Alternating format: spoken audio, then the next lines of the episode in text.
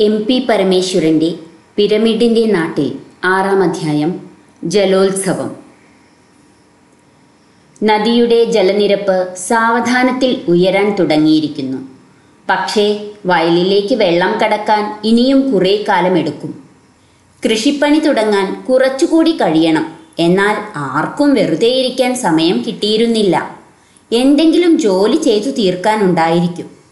ആ ദിവസങ്ങളിൽ അച്ഛനെ സഹായിക്കുന്ന സമയമൊഴിച്ചാൽ ബാക്കി സമയത്തെല്ലാം അബു എഴുത്തുപലകയും മുമ്പിൽ വെച്ച് അതിന്മേൽ ചിത്രങ്ങൾ വരച്ചും മായ്ച്ചും കൊണ്ടിരുന്നു. സാവധാനത്തിലാണെങ്കിലും നൈലിലെ ജലനിരപ്പ് ഉയർന്നുകൊണ്ടിരുന്നു. നദിയിൽ അങ്ങിങ്ങായുള്ള ദ്വീപുകൾ ഓരോന്നോരോന്നായി വെള്ളത്തിന്റെ അടിയിലായി. ഒഴുക്കിനു വേഗം കൂടി. വെള്ളത്തിന്റെ നിറം മാറി. ഇപ്പോൾ നല്ല പോലെ കലക്കമുണ്ട്. നദീതീരത്ത് ഉടനീളമുള്ള നഗരങ്ങളിലെയും ഗ്രാമങ്ങളിലെയും ജനങ്ങളും പുരോഹിതന്മാരും ജലനിരപ്പ് ഉയരുന്നത് സശ്രദ്ധം നിരീക്ഷിച്ചുകൊണ്ടിരുന്നു. പല സ്ഥലങ്ങളിലും പാറകളിൽ ജലനിരപ്പ് അറിയാനുള്ള അടയാളങ്ങൾ രേഖപ്പെടുത്തിയിട്ടുണ്ട്. ചിലത് പാറകളിൽ ചിലത് ഇതിന് പ്രത്യേകമായി ഉണ്ടാക്കിയ കൽത്തൂണുകളിൽ. ഓരോ ദിവസവും ജലനിരപ്പ് ഏതുവരെ ഉയർന്നു എന്ന് വിളിച്ചു പറച്ചിലുകാർ അറിയിക്കും. ഏഴുമുഴം നൈൽ നിരപ്പ് ഏഴുമുഴം ഉയർന്നിരിക്കുന്നു. വിളിച്ചു പറച്ചിലുകാരൻ ഒരു ദിവസം വിളിച്ചു പറഞ്ഞു. നൈൽ കവിയുന്നതിനു മുമ്പ് പ്രധാനപ്പെട്ട പല ജോലികളും ചെയ്തു തീർക്കാനുണ്ട്. ബണ്ടുകൾ ബലപ്പെടുത്തണം. പ്രധാന ജലസേചന കനാലുകൾ വൃത്തിയാക്കുകയും ആഴം കൂട്ടുകയും വേണം. തൂർന്നുപോയ കുറുകെയുള്ള കനാലുകൾ വീണ്ടും ഉണ്ടാക്കണം. ഈനോത്തെപ്പും അബുവും ഗ്രാമത്തിലെ എല്ലാവരും ഇപ്പോൾ തിരക്കു പിടിച്ച പണിയിലാണ്.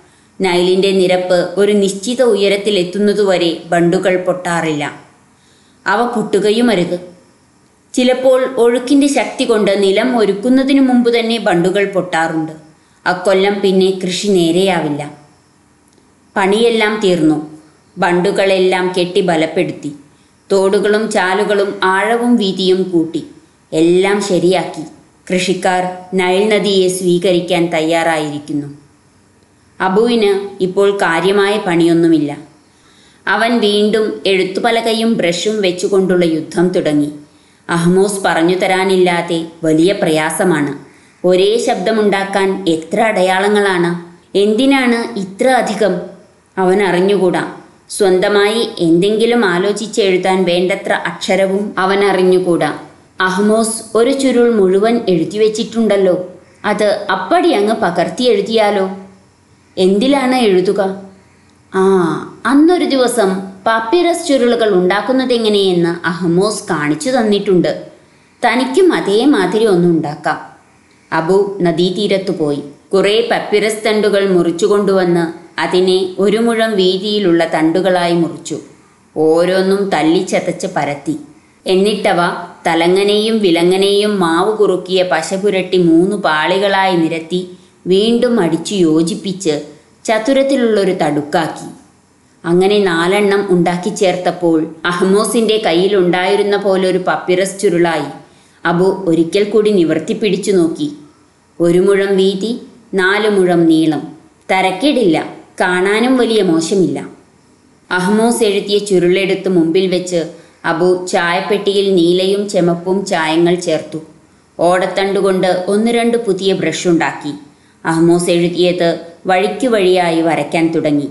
സംഗതി വളരെ പതുക്കെ മാത്രമാണ് നീങ്ങുന്നത്. വരി വല്ലാതെ വളയുന്നു. ചിലപ്പോൾ എല്ലാ ചിത്രങ്ങളും ഒരു വരിയിൽ ഒതുങ്ങുന്നില്ല. ഇതത്ര എളുപ്പമുള്ള പണിയല്ലല്ലോ അബു വിചാരിച്ചു. പക്ഷേ രസമുണ്ട്. മുഴുവൻ എഴുതി തീർക്കും. ഏട്ടന് അത്ഭുതമാക്കും നൈലിൽ വെള്ളം പൊങ്ങിക്കൊണ്ടിരുന്നു. ഒമ്പത് മുഴം നാലു വിരൽ ഒമ്പത് മുഴം ഏഴു വിരൽ. പത്തു മുഴം വിളിച്ചറിയിപ്പുകാരൻ ഇടയ്ക്കിടയ്ക്ക് വിളിച്ചറിയിച്ചു കൊണ്ടിരുന്നു അവസാനം ഒരു ദിവസം അവർ കേട്ടു പതിനാറ് മുഴം പതിനാറ് മുഴം ബണ്ട് മുറിക്കാനുള്ള ഉയരമായി. ഒസീരസ് ദേവന് നന്ദി അവർ വിളിച്ചു പറഞ്ഞു. അടുത്ത ദിവസം വെളുപ്പാൻ കാലത്ത് എല്ലാവരും നൈലിന്റെ തീരത്തേക്ക് തിരിച്ചു. അതുവരെ വെള്ളത്തെ തടുത്തു നിർത്തിയ ബണ്ടുകൾ വേണ്ട സ്ഥാനങ്ങളിൽ വെട്ടിമുറിച്ചു. വിസ്തൃതമായ കനാലുകളിലേക്ക് വെള്ളം കുത്തിയൊഴുകി. കനാലുകളിൽ നിന്ന് കൊച്ചു ചാലുകളിലേക്ക് വെള്ളം ഒഴുകാൻ തുടങ്ങി. താമസിയാതെ അവയെല്ലാം നിറഞ്ഞ് വയലുകളിലേക്ക് കവിഞ്ഞൊഴുകും. നൈലിന്റെ ദേവനായ ഒസീരസിന് നന്ദി. എല്ലാവരും ഒന്നടങ്കം ആർത്തുവിളിച്ചു അതിനിടയ്ക്കു തന്നെ ഗ്രാമത്തിൽ നിന്ന് ഓടക്കുഴലിന്റെയും മറ്റ് വാദ്യോപകരണങ്ങളുടെയും ശബ്ദം കേൾക്കാൻ തുടങ്ങിയിരുന്നു. അന്ന് ഗ്രാമത്തിന് ഉത്സവമാണ്. ഭൂമിദേവി നൈൽ ജലത്തിൽ ആറാടുന്നു. ജനങ്ങൾ അത് ജലോത്സവമായി കൊണ്ടാടുന്നു. അബുവും മനീത്തയും മുമ്പേ ഓടി. എല്ലാവരും തങ്ങൾക്കുള്ളതിൽ വെച്ച് ഏറ്റവും നിറപ്പകിട്ടുള്ള വസ്ത്രങ്ങളാണ് ധരിച്ചിട്ടുള്ളത്. സ്ത്രീകൾ കൈയിന്റെയും കാലിന്റെയും നഖങ്ങൾ മൈലാഞ്ചി കൊണ്ട് ചെമപ്പിച്ചിരുന്നു. ശരീരത്തിൽ സുഗന്ധദ്രവ്യങ്ങൾ ലേപനം ചെയ്തിരുന്നു. താമരപ്പൂ മുട്ടുകൊണ്ടും മറ്റുമുള്ള മാലകൾ അണിഞ്ഞിരുന്നു. ആളുകളുടെ കൂട്ടത്തിൽ അവരുടെ വളർത്തുനായ്ക്കളും പൂച്ചകളും കൂടി തെരുവിൽ ഇറങ്ങിയിരുന്നു. അതാ ഘോഷയാത്ര ആരംഭിക്കുകയായി. മുമ്പിൽ എട്ട് തരുണികൾ നീണ്ട വസ്ത്രങ്ങൾ ധരിച്ച് അഴിച്ചിട്ട് തലമുടിയുമായി തപ്പും കിലുക്കിക്കൊണ്ട് നീങ്ങി. ഐസിസ് ദേവതയ്ക്ക് പ്രാർത്ഥന ചൊല്ലുകയാണവർ. ഇവർക്കു പിന്നിൽ പിന്നിട്ട വർഷത്തെ സൂചിപ്പിക്കാനായി ഈന്തപ്പനയോലകൾ പിടിച്ചുകൊണ്ട് ഒരു സെറ്റ്. ഭൂമിയുടെ ഫലഭൂയിഷ്ഠതയുടെ ചിഹ്നമായി ഒരു താമ്പാളത്തിൽ റൊട്ടികൾ വെച്ചുകൊണ്ട് വേറൊരു കൂട്ടം. അവർക്കു പിന്നിലായി പുലിത്തോലണിഞ്ഞ പുരോഹിതൻ ദേവന്മാരുടെ പ്രതിമകളും വഹിച്ചുകൊണ്ട് നീങ്ങി. ധേനരൂപിയായ ഹാഥോറിന് വന്ദനം കഴുകരൂപിയായ ഫോറസിന് വന്ദനം. ഓരോ ദേവന്മാർക്കും മന്ത്രം ചൊല്ലിക്കൊണ്ട് അവർ നടന്നു. ഗുസ്തിയും പലതരത്തിലുള്ള മത്സരങ്ങളും. ഗ്രാമസദ്യ മേശപ്പുറത്ത് പൊരിച്ച താറാവ് ഉണക്കിയ മത്സ്യം ഈന്തപ്പഴം തേൻഭരണികൾ പഴങ്ങളുടെ കൂമ്പാരങ്ങൾ എല്ലാം സുഭിക്ഷമായുണ്ട്. ജീവപ്രദായിനിയായ നൈൽ കരകവിഞ്ഞൊഴുകി തങ്ങളുടെ വയലുകൾ നനച്ചതിൽ ജനങ്ങൾക്കുള്ള സന്തോഷം. ഇനി കുറച്ചു ദിവസത്തേക്ക് കാര്യമായ ജോലിയൊന്നുമില്ല. സാധാരണ ജോലികൾ മാത്രം. ആടിനെ മേയ്ക്കുക ഇഷ്ടികയുണ്ടാക്കുക മുതലായ ജോലികൾ മാത്രം. ഒരു ദിവസം വെള്ളം ഇറങ്ങാൻ തുടങ്ങി. ഓരോ ദിവസവും വയലുകളിലെ കുറച്ചു ഭാഗത്തു നിന്ന് വെള്ളം ഇറങ്ങും. വളക്കൂറുള്ള പുതുമണ്ണ് നിക്ഷേപിച്ചുകൊണ്ട്. വീണ്ടും കനാൽ മുഖങ്ങളിൽ ബണ്ടു കെട്ടണം. കൃഷിക്ക് ആവശ്യമായ വെള്ളം കെട്ടി നിർത്താനായി. അധികം വെള്ളം വാർന്നു പോയാൽ പിന്നെ ആവശ്യത്തിന് തികയില്ല. കനാലുകളിലെ വെള്ളം ഏത്തം കൊണ്ട് തേവി നനച്ചാണ് അവർ കൃഷി ഉണങ്ങാതെ നോക്കുന്നത്. അതിന് കനാലിൽ വെള്ളം വേണം. എല്ലാവരും തിരക്കിട്ട പണിയിലാണ്. ഇനി താമസിയാതെ കൃഷിപ്പണി തുടങ്ങാം. കൃഷിപ്പണി തുടങ്ങാൻ സമയമായി. ആവശ്യത്തിന് നനവുണ്ട്. നല്ല പശമണ്ണ് കൊഴുവിനെയും കാത്തുകിടക്കുന്നു. നയൽ തീരത്തെ വയലുകൾ ആകെ തിരക്കിട്ട പണിയുടെ രംഗമായി. ഈനോത്തെപ്പിന്റെ തൊട്ടടുത്ത വയൽ അറ്റോണിന്റേതാണ് അറ്റോണിന് രണ്ടു മക്കളാണുള്ളത് അമനും റാംസസും. അമനെ കഴിഞ്ഞ വെള്ളപ്പൊക്ക സമയത്ത് പിരമിഡ് മേസ്ത്രിമാർ വന്നു കൊണ്ടുപോയി. അറ്റോണും റാംസസും പാടത്തെത്തിയിട്ടുണ്ട്. അവരുടെ പാടം ഈനോത്തെപ്പിന്റേതിനേക്കാൾ കുറച്ചു കൂടുതലാണ്. സഹായത്തിനായി അറ്റോണിന്റെ മരുമകൻ തൂത്തുവുമുണ്ട്. തലേ ദിവസം കാലത്ത് ഗ്രാമത്തിലെ വിളിച്ചറിയിപ്പുകാരൻ വിളിച്ചു പറഞ്ഞു നാളെ കൃഷിപ്പണി തുടങ്ങും. ഫറോവയുടെ പുരോഹിതൻ പറയുന്നു നാളെ കൃഷിപ്പണി തുടങ്ങണം. വെളുപ്പാൻ കാലത്തു തന്നെ കൃഷിക്കാർ പാടങ്ങളിലേക്ക് തിരിച്ചിരിക്കുന്നു. ഈനോത്തെപ്പിന് ഒരു ജോഡി വെളുത്ത കാളകളുണ്ട്. ഇക്കൊല്ലം ബാർലിയും ചോളവും തണ്ണീർമത്തനും കൃഷി ചെയ്യാനാണ് ഫറോവയുടെ കൽപ്പന. എന്ത് കൃഷി ചെയ്യണമെന്ന് തീരുമാനിക്കുന്നത് ഫറോവയാണ്. കൃഷിക്കാർക്ക് അതിൽ ശബ്ദമില്ല. രാജ്യം മുഴുവൻ ഫറോവയുടെയല്ലേ. ഉണ്ടാക്കുന്ന ധാന്യത്തിന്റെ പത്തിൽ മൂന്ന് ഭാഗം ഫറോവയ്ക്ക് കൊടുക്കണം. വിത്തും കൊണ്ട് അബു നേരത്തെ നടന്നു. ആടുകളെ തെളിച്ചുകൊണ്ട് മനയിത്തയും പിന്നാലെയുണ്ട് കുറച്ചു കഴിഞ്ഞപ്പോഴേക്കും ഒരു ചുമലിൽ കലപ്പയും അതിൽ നിന്ന് ഉച്ചയ്ക്ക് കഴിക്കാനുള്ള ഭക്ഷണത്തിന്റെ പൊതിയും കുടിക്കാനുള്ള വെള്ളത്തിന്റെ തോൽസഞ്ചിയും തൂക്കിയിട്ട് കാളകളെയും തെളിച്ച് ഈനോത്തെപ്പും എത്തി. കാളകളെ പൂട്ടി പാടത്തിറക്കി. ആദ്യത്തെ ചാൽ തെക്കോട്ടൊഴുതു വെളുത്ത ഒരു പാറയുണ്ട് അതുവരെ. അതിനപ്പുറത്ത് അറ്റോണിന്റെ പാടമാണ്. ചേറിൽ ഉഴാൻ അത്ര എളുപ്പമല്ല. പ്രത്യേകിച്ചും കാളകൾക്ക്. പക്ഷെ മണ്ണ് എളുപ്പം വിളകും ഉഴവുചാലിൽ വിത്തിട്ടുകൊണ്ട് അബു പിന്നാലെ നടന്നു. പിന്നാലെ ആടുകളെ തെളിച്ചുകൊണ്ട് മനീത്തയും. ആടുകളുടെ കുളമ്പിനടിയിൽ വിത്ത് മണ്ണിൽ നല്ലവണ്ണം ആഴ്ത്തപ്പെടുന്നു. മേൽഭാഗം നിരപ്പായി കിട്ടുകയും ചെയ്യും. നൈൽ നദീതീരത്തെ കൃഷിക്കാർ നൂറ്റാണ്ടുകളായി ഇതുപോലെയാണ് കൃഷി ചെയ്തിരുന്നത്.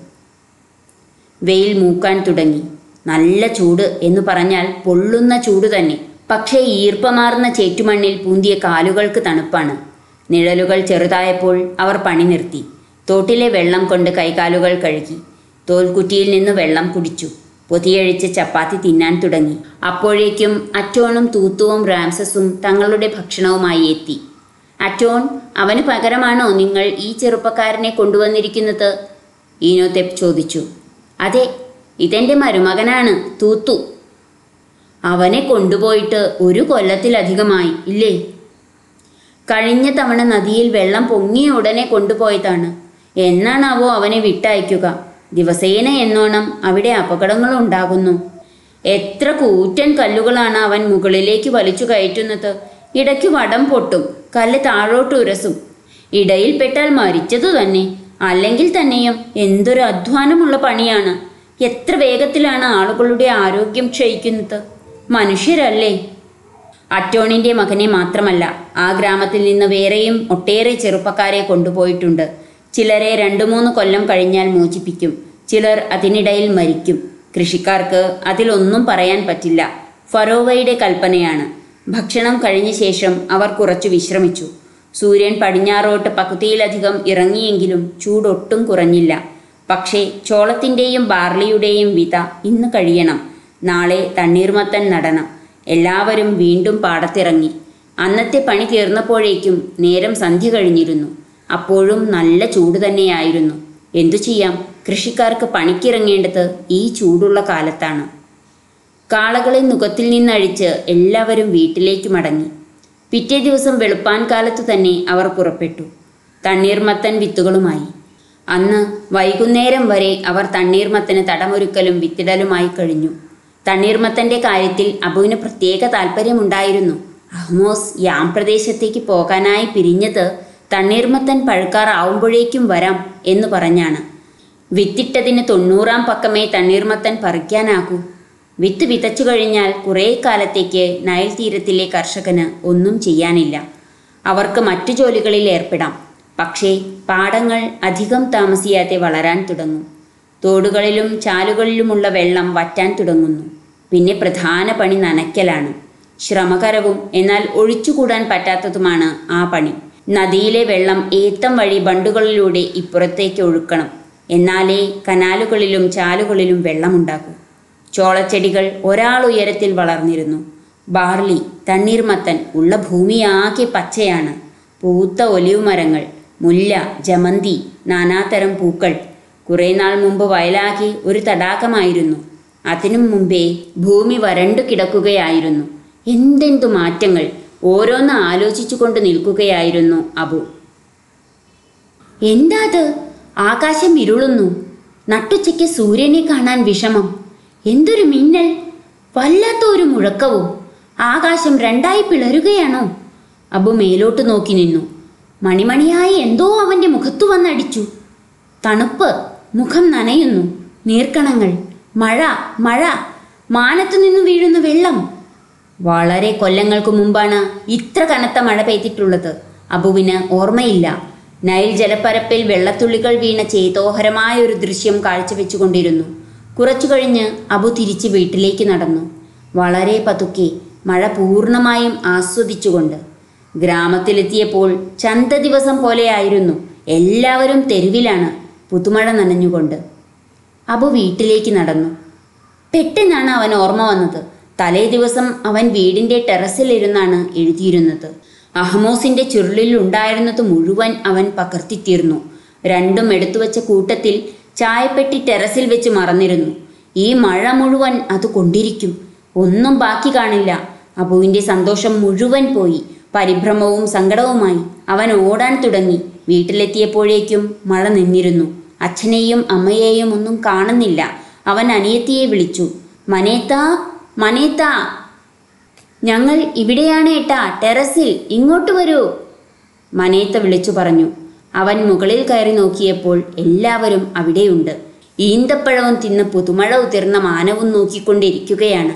ചെന്ന് കയറിയ പാടെ അബു ചോദിച്ചു ചായപ്പെട്ടി എവിടെ? ഏട്ടന്റെ ചായപ്പെട്ടി എവിടെ? ഏട്ടന്റെ ചായപ്പെട്ടി? നീ എന്തേ അത് പുറത്തിട്ട് പോയേ? ഒസീരിയ ചോദിച്ചു മഴ പെയ്യുമെന്ന് ഞാൻ അറിഞ്ഞില്ല അമ്മേ. ഇന്നലെ ഇവിടെ ഇരുന്ന് എഴുത്തുകയായിരുന്നു ഇനി ഏട്ടൻ വന്നാൽ എന്താണ് പറയുക? ഞാൻ അതെടുത്ത് താഴത്തു പടിയിന്മേൽ വെച്ചിട്ടുണ്ട് ഒസീരിയ പറഞ്ഞു. അബു താഴത്തേക്ക് ഓടി. ഈന്തപ്പഴം അവന് വളരെ ഇഷ്ടമാണ്. പ്രത്യേകിച്ചും തേനിലിട്ടതാക്കുമ്പോൾ പക്ഷേ ഇപ്പോൾ പരിഭ്രമമാണ്. ചായപ്പെട്ടി മുഴുവനും കേടുവന്നു കാണുമോ? അവൻ അതെടുത്തു നോക്കി. മഴ കൊണ്ട് മരം ചീർത്തിരിക്കുന്നു. ചെമന്ന ചായം കുറച്ച് ഒലിച്ചിട്ടുണ്ട്. ബ്രഷുകൾ കുതിർന്നിരിക്കുന്നു. അവനത് തുടച്ചു. കയ്യിൽ ചെമന്ന ചായമായി. കൈ വെളുത്ത പൂഴിയിൽ തുടച്ചു. ഭാഗ്യം വല്ലാതെ കേടുവന്നിട്ടില്ല. എങ്കിലും ഏട്ടനോട് എന്താ പറയുക? എഴുത്തായുധങ്ങൾ സൂക്ഷിക്കാൻ അറിഞ്ഞുകൂടാത്തവനാണ് താനെന്ന് ഏട്ടൻ വിചാരിക്കില്ലേ? എഴുത്താളാകാൻ തന്നെ കൊള്ളില്ലെന്ന് പറയില്ലേ? അവൻ തിരിച്ച് ടെറസിലേക്ക് പോയി. അമ്മ ഈന്തപ്പഴത്തിന്റെ പാത്രം അവന്റെ മുമ്പിലേക്ക് നീക്കി. ചായപ്പെട്ടി പുറത്തിട്ട് പോകരുതായിരുന്നു.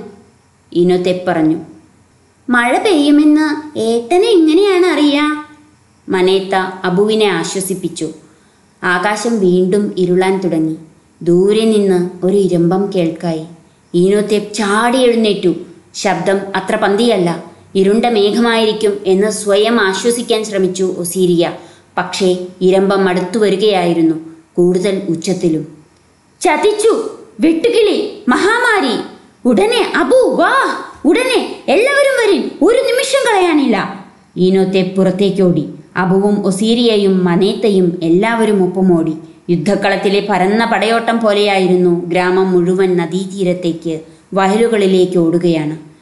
കിട്ടാവുന്നത്ര ചുള്ളിക്കമ്പുകളും ചപ്പുചവറുകളും കൂട്ടി അവർ തീ കത്തിച്ച് പുകയുണ്ടാക്കി. അതുമാത്രമാണ് ഗ്രാമീണർക്ക് വെട്ടുകളിയുടെ ആക്രമണത്തെ തടയുവാനുള്ള ആയുധം. കണ്ണെത്താത്തിടത്തോളം വരെ തീ കാണാം. പുക മേലോട്ട് പൊങ്ങി. എന്നാൽ മുമ്പിൽ വന്ന കൂട്ടം പുകയേറ്റപ്പോൾ ഒന്ന് പരന്ന് മേലോട്ടുയർന്നു. താഴെ പറന്ന ചിലവ കരിഞ്ഞു വീണു. പക്ഷേ ആകാശം മുഴുവൻ വെട്ടുകിളികളെ കൊണ്ട് മേഘാവൃതമായ പോലിരുന്നു. ഈ ചെറിയ തീയിനെ കൊണ്ടൊന്നും അവയെ മുഴുവൻ നശിപ്പിക്കാൻ പറ്റില്ല. അവയുടെ ഇരമ്പം കൂടുതൽ കൂടുതൽ ഉച്ചത്തിലായി തുടങ്ങി. പുകയിലൂടെ അവ താഴോട്ടിറങ്ങാൻ തുടങ്ങി. എത്രയോ അധികം ചാകാതെ താഴുന്നു. തീയിൽ വെള്ളമൊഴിക്കുന്നത് പോലെയാണ് അവ വീഴുന്നത്. തീ കെടാതെ നിർത്താൻ തന്നെ പ്രയാസം. അവ ചോളച്ചെടിയിൽ മത്തൻ വള്ളിയിൽ പകുതി വിളഞ്ഞു കിടക്കുന്ന മത്തനുകളിൽ എവിടെയെല്ലാം വന്നിരുന്നുവോ അവിടെ ഇരുന്ന് തീറ്റ ആരംഭിച്ചു. തിന്നാനായി വിളകൾ തിന്നു നശിപ്പിക്കാനായി മാത്രമുണ്ടായ ഒരു ജീവിവർഗം. എല്ലാവരും വരിൻ എല്ലാവരും! അവർ കാണുന്നവ കാണുന്നവയെല്ലാം പറിച്ചെടുത്ത് തീയിലിടാൻ തുടങ്ങി. ഇപ്പോൾ ശരിക്കും മുഷ്ടിയുദ്ധമായി മാറിയിരിക്കുന്നു. അഗ്നിയുദ്ധം തോറ്റിരിക്കുന്നു. വെട്ടുകിളികൾ ചെടികളെ മാത്രമല്ല മനുഷ്യനെയും ആക്രമിച്ചു. കയ്യിന്മേൽ കാലിന്മേൽ പുറത്ത് മാറത്ത് എവിടെ വന്നിരുന്നുവോ അവിടം കടിക്കാൻ തുടങ്ങുന്നു. സ്വന്തം ദേഹത്ത് വന്നിരുന്നവയെ കളഞ്ഞിട്ട് വേണ്ടേ ചെടികളിലുള്ളവയെ കളയുക. ഓരോരുത്തർക്കും നന്നാൽ കൈകൾ ഉണ്ടായാലും പോരാ. ശരിക്കും പൊരിഞ്ഞ യുദ്ധം തന്നെ. ഓരോ ആൾക്കും ഒരായിരമല്ല ഒരു ലക്ഷം തന്നെ വെട്ടുകിളികളുണ്ട്. കാണുന്നതിനെ കാണുന്നതിനെ പിടിച്ച് വട്ടിയിലിട്ട് അടയ്ക്കുക തീയിൽ കൊണ്ടുപോയി ചൊരിയുക. ആളുകളുടെ കാലിനടിയിൽപ്പെട്ട ഏറെ ചോളവും മത്തവള്ളികളും ചതഞ്ഞു നശിച്ചു. പക്ഷേ അത് നോക്കാൻ സമയമില്ല. ഈ യുദ്ധത്തിൽ ജയിച്ചില്ലെങ്കിൽ ഒരു പച്ചത്തുരുമ്പ് പോലും കാണില്ല. പിന്നെ എങ്ങനെ ഒരു കൊല്ലം കഴിച്ചുകൂട്ടും? ഒരു ജീവൻ മരണ പോരാട്ടം തന്നെയാണ്. മണിക്കൂറുകൾ നീണ്ടുനിന്നു ആ യുദ്ധം. സന്ധ്യയാകാറായതോടുകൂടെ മാനം തെളിഞ്ഞു. വെട്ടുകിളികൾ പോയി കഴിഞ്ഞിരുന്നു. ചോളച്ചെടികളുടെ ഇലകൾ പകുതിയിലധികം പോയി. മൊത്തം എത്ര നാശം സംഭവിച്ചിട്ടുണ്ടെന്ന് പിറ്റേന്നു കാലത്തെ അറിയാൻ പറ്റൂ. നേരം ഇരുട്ടാൻ തുടങ്ങിയിരുന്നു. എല്ലാവരും വിയർത്തു കുളിച്ചിട്ടുണ്ട്. വെട്ടുകിളികളുടെ കടിയും ചോളയിലകൾ കൊണ്ടുള്ള പോറലും മൂലം ഒസീരിയയുടെ ഉടുപ്പെല്ലാം കീറിപ്പറിഞ്ഞു. മേലാകെ ചമന്ന പാടുകൾ. പക്ഷേ അബുവിനെ നോക്കിയപ്പോൾ അവൾ ഭയപ്പെട്ടു. തുണിയിൽ ആകെ ചെമപ്പ്. ചോരയോ? എന്തു പറ്റി അബു? അതെ തന്റെ തുണിയിൽ പലയിടത്തും ചെമന്ന പാടുകൾ. എന്തു പറ്റി തനിക്കെവിടെയും വേദനയില്ലല്ലോ. അപ്പോഴാണ് അവൻ ഓർമ്മ വന്നത്. അവൻ പൊട്ടിച്ചിരിച്ചു. എന്താ നീ ചിരിക്കുന്നത്? ഒസീരിയ ചോദിച്ചു. അല്ല ഇത് കണ്ട് പരിഭ്രമിച്ചതിന് ഇത് ചായപ്പെട്ടി എടുത്തപ്പോൾ കയ്യിലുള്ള ചായം തുടച്ചതാണ്. അത് കണ്ട് ചോരയാണെന്ന് വിചാരിച്ച് പരിഭ്രമിച്ചു.